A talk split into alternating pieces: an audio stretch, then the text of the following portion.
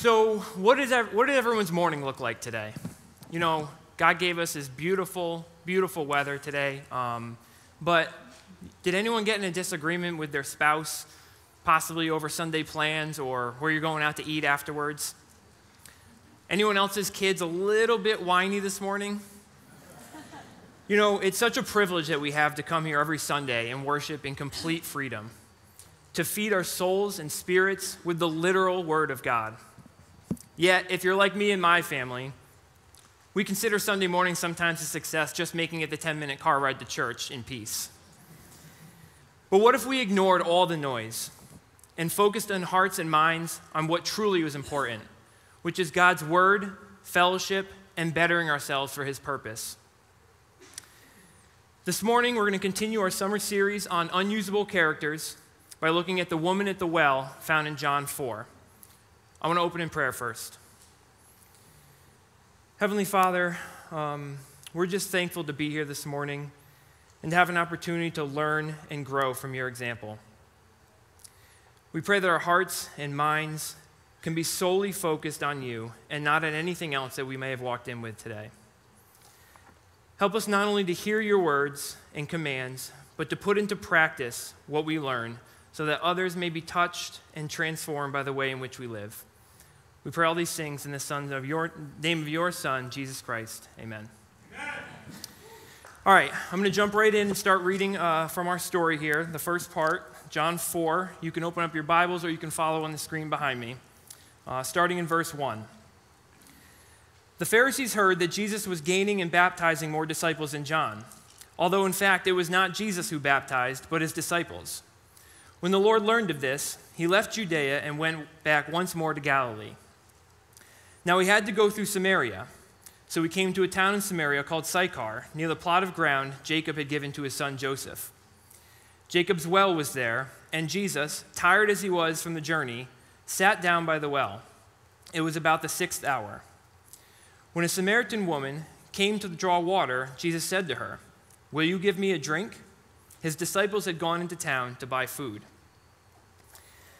Now, the geography and the history of people groups in this story are important to understand so we can fully grasp the main points that I'm going to present. So, I'm going to run through it really quick.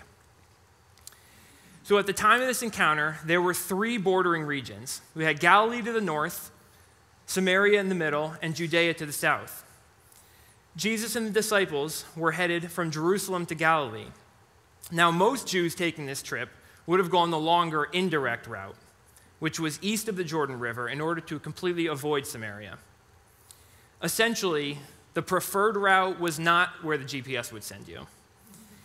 It's like if you were trying to get to Target in Waterford from here, but you drove all the way down Route 12 towards Norwich and down 395 to avoid the bridge. So, why the indirect route? Well, the relationship between the Jews, which were the people of Judea, and the Samaritans, which were the Hebrews and the Gentiles, wasn't exactly what you'd call friendly, and definitely not loving. Think Red Sox versus Yankees in the height of that baseball rivalry, but much, much worse. For those of you who are not sports fans, just consider the different political parties, regardless of which side of the fence you fall on. See, Jews thought of Samaritans as idolatrous half breeds, ethically polluted, religiously confused, and morally debased. From our target example, the Jews weren't just bypassing a bridge, they were avoiding the entire people altogether. Now, the text tells us in verse 4 that Jesus had to go through Samaria. So, in order to travel the most direct route, yes. But also, Jesus chose this particular route. And on the way, he stops at Sychar on the southeast slope of Mount Ebal in Samaria. The reason why will become more clear as we understand the full story. Jesus intended to meet the woman, or at the very least, intended to have some meaningful interaction with a Samaritan along his way to Galilee. But I'm going to assume that Jesus, being fully God while being fully man, knew exactly who he would encounter along the way. In addition, the appearance and state of the woman, Samaritan woman, was anything but a coincidence. First off, she came to the well during the heat of the day. The text says the sixth hour, which would be about noon. Now, although it's not hot this morning, with the particularly hot weather that we've been experiencing, I think we all can appreciate that the best time to carry five gallons of water, about 40 pounds, would have been either early in the morning or in the evening, but certainly not in the dead heat of the middle of the day. Secondly, she came to the well alone. Now, in that day, women generally went to the well in groups to socialize and to share in the labor of drawing water. These two facts tell us everything we need to know about the woman's social status, even within her own Samaritan town. It was likely low, and for some reason, as we'll learn, she was at the margins of her society. We pick up the story in verse 9. The Samaritan woman said to him, You are a Jew, and I am a Samaritan woman. How can you ask me for a drink? For Jews do not associate with Samaritans. Jesus answered her, If you knew the gift of God and who it is that asks you for a drink, you would have asked him, and he would have given you living water. Sir, the woman said, You have nothing to draw with, and the well is deep. Where can you get this living water? Are you greater than our father Jacob, who gave us the well and drank from it himself, as did also his sons and his flocks and his herds? Jesus answered, Everyone who drinks this water will be thirsty again. But whoever drinks the water I give him will never thirst. Indeed, the water I give him will become in him a spring of water welling up to eternal life. Now, Jesus goes on to ask the woman to bring her husband to him knowing full well that she's had multiple husbands and that the current man that she's with is not actually her husband. See, the woman believes she's speaking to a prophet, but she hasn't quite connected the dots yet. Continuing in verse 25, the woman said, I know that Messiah, called Christ, is coming. When he comes, he will explain everything to us. Then Jesus declared, I who speak to you am he. Just then his disciples returned and were surprised to find him talking with a woman. But no one asked, What do you want? or Why are you talking with her? Then, leaving her water jar, the woman went back to town and said to the people, Come, see a man who told me everything I ever did. Could this be the Christ? They came out of town and made their way toward him. Meanwhile, his disciples urged him, Rabbi, eat something. But he said to them, I have food to eat that you know nothing about. Then his disciples said to each other, Could someone have brought him food? My food, said Jesus, is to do the will of him who sent me and to finish his work.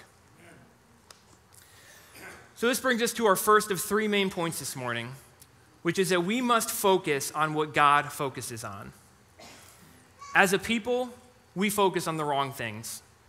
We are distracted and lost in busyness. Our eyes and affections are aimed towards the wrong things, with the world constantly competing for our attention. We allow our culture to dictate the way in which we view and pursue each day, and it hinders us from our true purpose. Now, I'm not claiming to be the only one here this morning who's busy, but here's a snapshot into a day in the life of Aaron. Wake up at 4:30 for a run, devotion, quiet time, which is also conveniently my cool down time. Get ready for work, feed the cat, drop Reese off at school, drive 50 minutes to work, work all day, drive 50 minutes home, dinner with the family, bath for the kids, time with the kids, put the kids to bed, time with my wife, back to work in my home office some nights, in bed around 12 or 1, then wake up and do it all again the next day. Now, you want to talk about being able to get caught up in the mundane. Just a small portion of my day is solely dedicated to the Lord. Our always on the go culture has us believe that maintaining schedules, personal achievement, success in our jobs, earning money to pay bills, our health, and our own personal relaxation time should be our focus. But by allowing this flawed thinking to take root in our lives, we completely overlook and forget why God created us, why He put us exactly where we are, with the people we live with, work with, and come in contact with our priorities do not align with God's plan. In my situation, there's plenty of mornings I find myself taking even that small amount of alone time with God as flexible instead of essential. What God hopes for and deserves of my time, I end up giving away or skipping for much less important tasks, like getting ready for work, checking my fantasy football team, which seems to stink every year, tuning into my sports talk radio station, or getting a jump start on the day's work ahead. We fail to dedicate ourselves on a daily basis to the only thing that should matter, which is growing our relationship with God and equipping ourselves to share the gospel with others. But God is not distracted by culture the way the world is. We see right off the bat that Jesus, even as tired, dirty, and hungry as he was from his teaching and travel, presses forward to interact with and pursue the woman. The disciples, meanwhile, had gone into town to find food. They were focused on physical needs. Now, I'm not saying that meeting physical needs is a bad thing, but John makes it clear in his writing that their focus wasn't Jesus' focus, and they didn't care much to share in it. Like us, they were short sighted and singularly focused on visceral, less important factors. Matthew 6 31 to 33 says, So do not worry, saying, What shall we eat? Or what shall we drink? Or what shall we wear? For the pagans run after all these, and your heavenly Father knows that you need them. But seek first his kingdom and his righteousness, and all these things will be given to you as well. You know, it seems so easy to see the error of their ways, yet we find ourselves doing exactly the same thing. A second problem the woman was concerned with social barriers that existed during that time. Her first response to Jesus' request for a drink in verse 9 was solely focused on the fact that he was a Jew she was a Samaritan, and there was no scenario that would warrant such an interaction. We allow cultural views and social standards to dictate the situations that we are willing to enter into and the types of people that we share our faith with. But Jesus engaged in conversation with the woman. And throughout the New Testament, there was not a social setting Jesus was unwilling to encounter or a type of person that Jesus wouldn't interact with. In fact, verse 34 tells us Jesus was excited and energized by spiritual food. The disciples were so caught up in what they were doing that they couldn't even see how excited and energetic Jesus was, and they didn't even bother to ask him.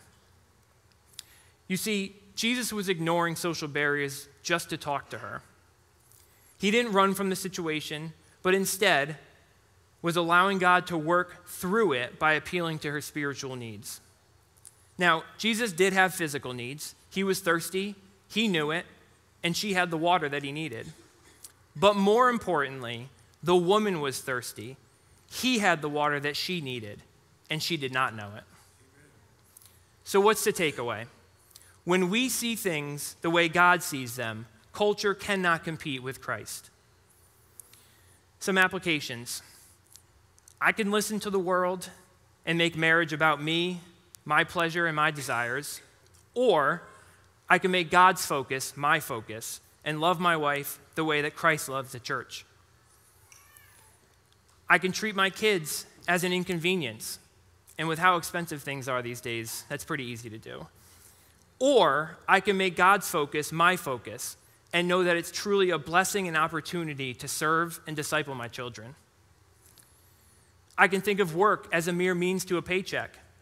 Or I can make God's focus my focus and actually see, pray for, and engage with the people with whom I come in contact with.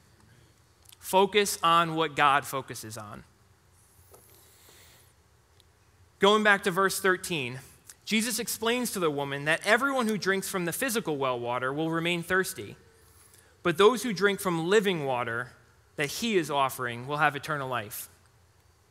This brings us to our second point which is that we need to see people the way God sees them. We often pass judgment on people before we give them a chance. We see, we see people where they are, where they've been, but not where they're going. And that includes ourselves. So, what kinds of people do we write off? That coworker who's never in a good mood and carries on with a seemingly miserable existence, we may offer a word of encouragement, try to be an example to them by the way that we live, but it's clear that they want nothing to do with that religion stuff that we've tried to share. How about our boss, who is never satisfied with the work we produce? They set unachievable standards, and no matter how hard we work, it's not good enough. There's no way that man or woman could ever have a change of heart and come to Jesus, right?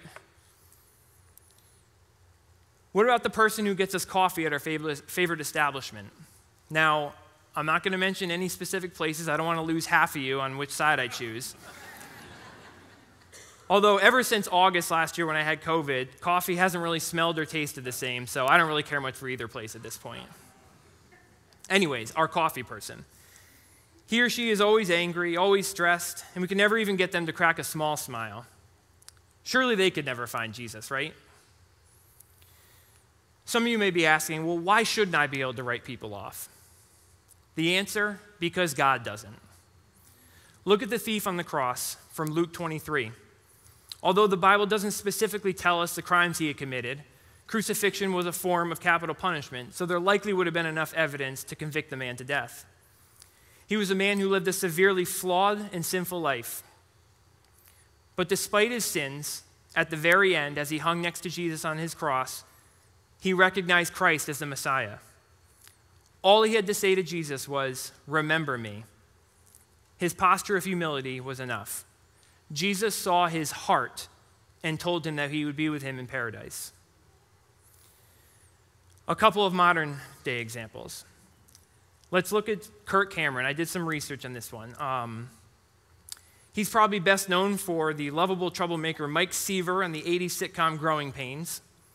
A rising Hollywood star from the age of 14, he had everything he ever wanted. He was also a staunch atheist most of his life. Yet, once he was introduced to the church and to Christ, his life was forever transformed. Today, we may know him as the journalist Buck Williams in the Christian movie series Left Behind. He also leads and participates in multiple Christ centered organizations, one of which connects terminally ill children and their families to others who share in that burden, and another which teaches Christians how to spread the gospel to the unsaved. What about C.S. Lewis? He lost his mother at age 10 and his father never recovered from it. So he and his brother had a distant relationship with their father and a very tough life at home growing up. He too became an avowed atheist, convinced that the God that he read about in the Bible his mother gave him was nothing more than a cruel, abstract character. It was only after befriending multiple Christian faculty at Magdalen College years later at the age of 31 and recognizing that most of his other friends and favorite authors were Christians was he able to admit that God was God and surrender his life to Christ. Today, his 25 Christian books have sold millions of copies, and his sermons, talks, and Christian views broadcast worldwide have been essential in helping change the lives of countless people. You see, we make determinations on people prematurely, but God does not rate us on a scale of worthiness. We are all unworthy of salvation, yet equally loved by him. Romans 3:23 to 24 says, "For all have sinned and fall short of the glory of God, and are justified freely by his grace through the redemption that came by Christ Jesus." The disciples in this story reacted as we would have, in disbelief that Jesus had even stopped to talk to the Samaritan woman because she was as low on the social ladder as one could be. She was a Samaritan, a people used to being dismissed, ridiculed, and rejected, and she was a woman with minimal social standing in the community, disrespected and unseen. Let's make the analogy that sin puts us in a pit, 100 feet deep. In relation to the top of the pit, sure, there may be murderers and dictators or gang leaders standing at the very bottom. There are others who struggle with drug and alcohol addiction, mistreat their spouse or children, struggle with sex or pornography, swear on a daily basis, or maybe they just talk badly about people behind their backs. Even though we may not be the worst of the worst, it's like grabbing a six inch stool. Are we closer to the top? Technically, yes, but we're all still in the pit. Isaiah 64 6 tells us that all of us have become like one who is unclean, and all our righteous acts are like filthy rags. We all shrivel up like a leaf, and like the wind, our sin sweeps us away. Yet belief in Christ and accepting Him as our personal Savior will provide the ladder long enough for us to climb out completely, regardless of how deep in the pit that we are. 1 John 2 2 says, He is the atoning sacrifice for our sins, not only for ours, but also for the sins of the whole world. Amen. And John 1 12, Yet to all who received Him, to those who believed in His name, he gave the right to become children of God. Jesus cares about people's souls more than he cares about cultural, political, or religious divides. And so we must see people the way God sees them. The story concludes. I'm going to pick back up in verse 35. Do you not say, Four months more and then the harvest? I tell you, open your eyes and look at the fields. They are ripe for the harvest. Even now, the reaper draws his wages. Even now, he harvests the crops for eternal life, so that the sower and the reaper may be glad together. Thus, the saying goes one sows and another reaps is true. I sent you to reap what you have not worked for. Others have done the hard work, and you have reaped the benefits of their labor. Many of the Samaritans from that town believed in him because of the woman's testimony. He told me everything I ever did. So when the Samaritans came to him, they urged him to stay with them, and he stayed two days. And because of his words, many more became believers. They said to the woman, We no longer believe just because of what you said. Now we have heard for ourselves, and we know that this man really is the Savior of the world.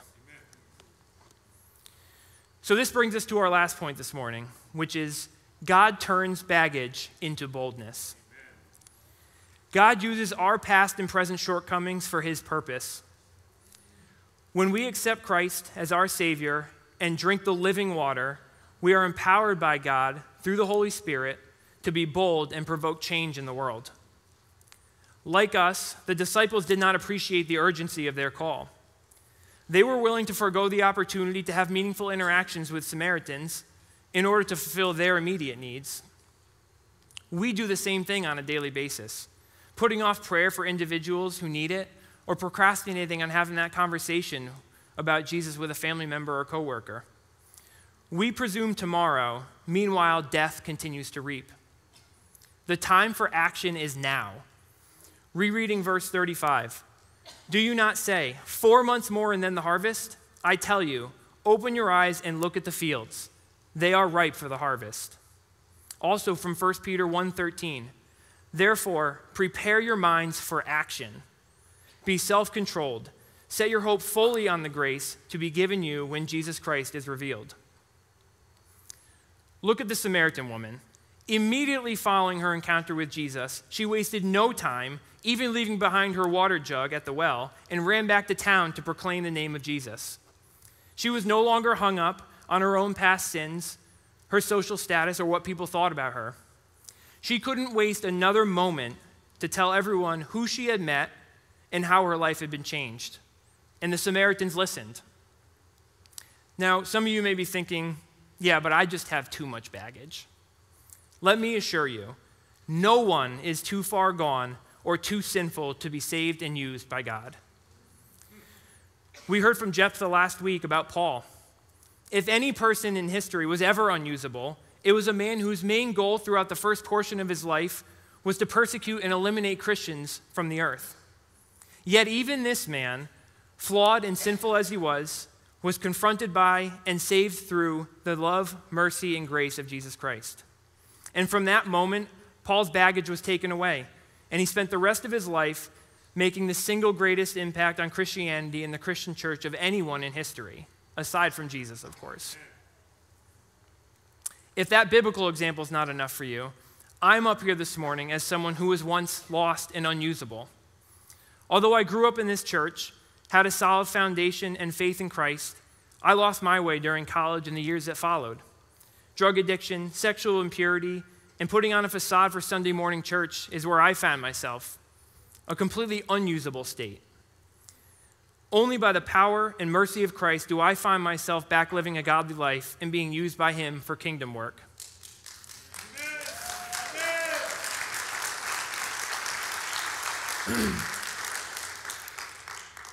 Second Corinthians 5:17 reads, "Therefore, if anyone is in Christ, he is a new creation.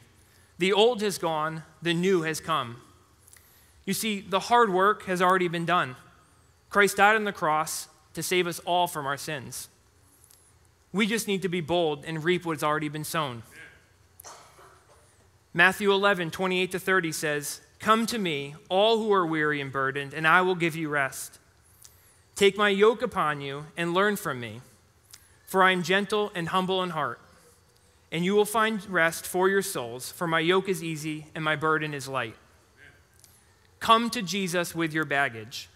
He'll take it off your shoulders, give you living water, remind you who you really are, whose you really are, and send you off changed. God turns baggage into boldness.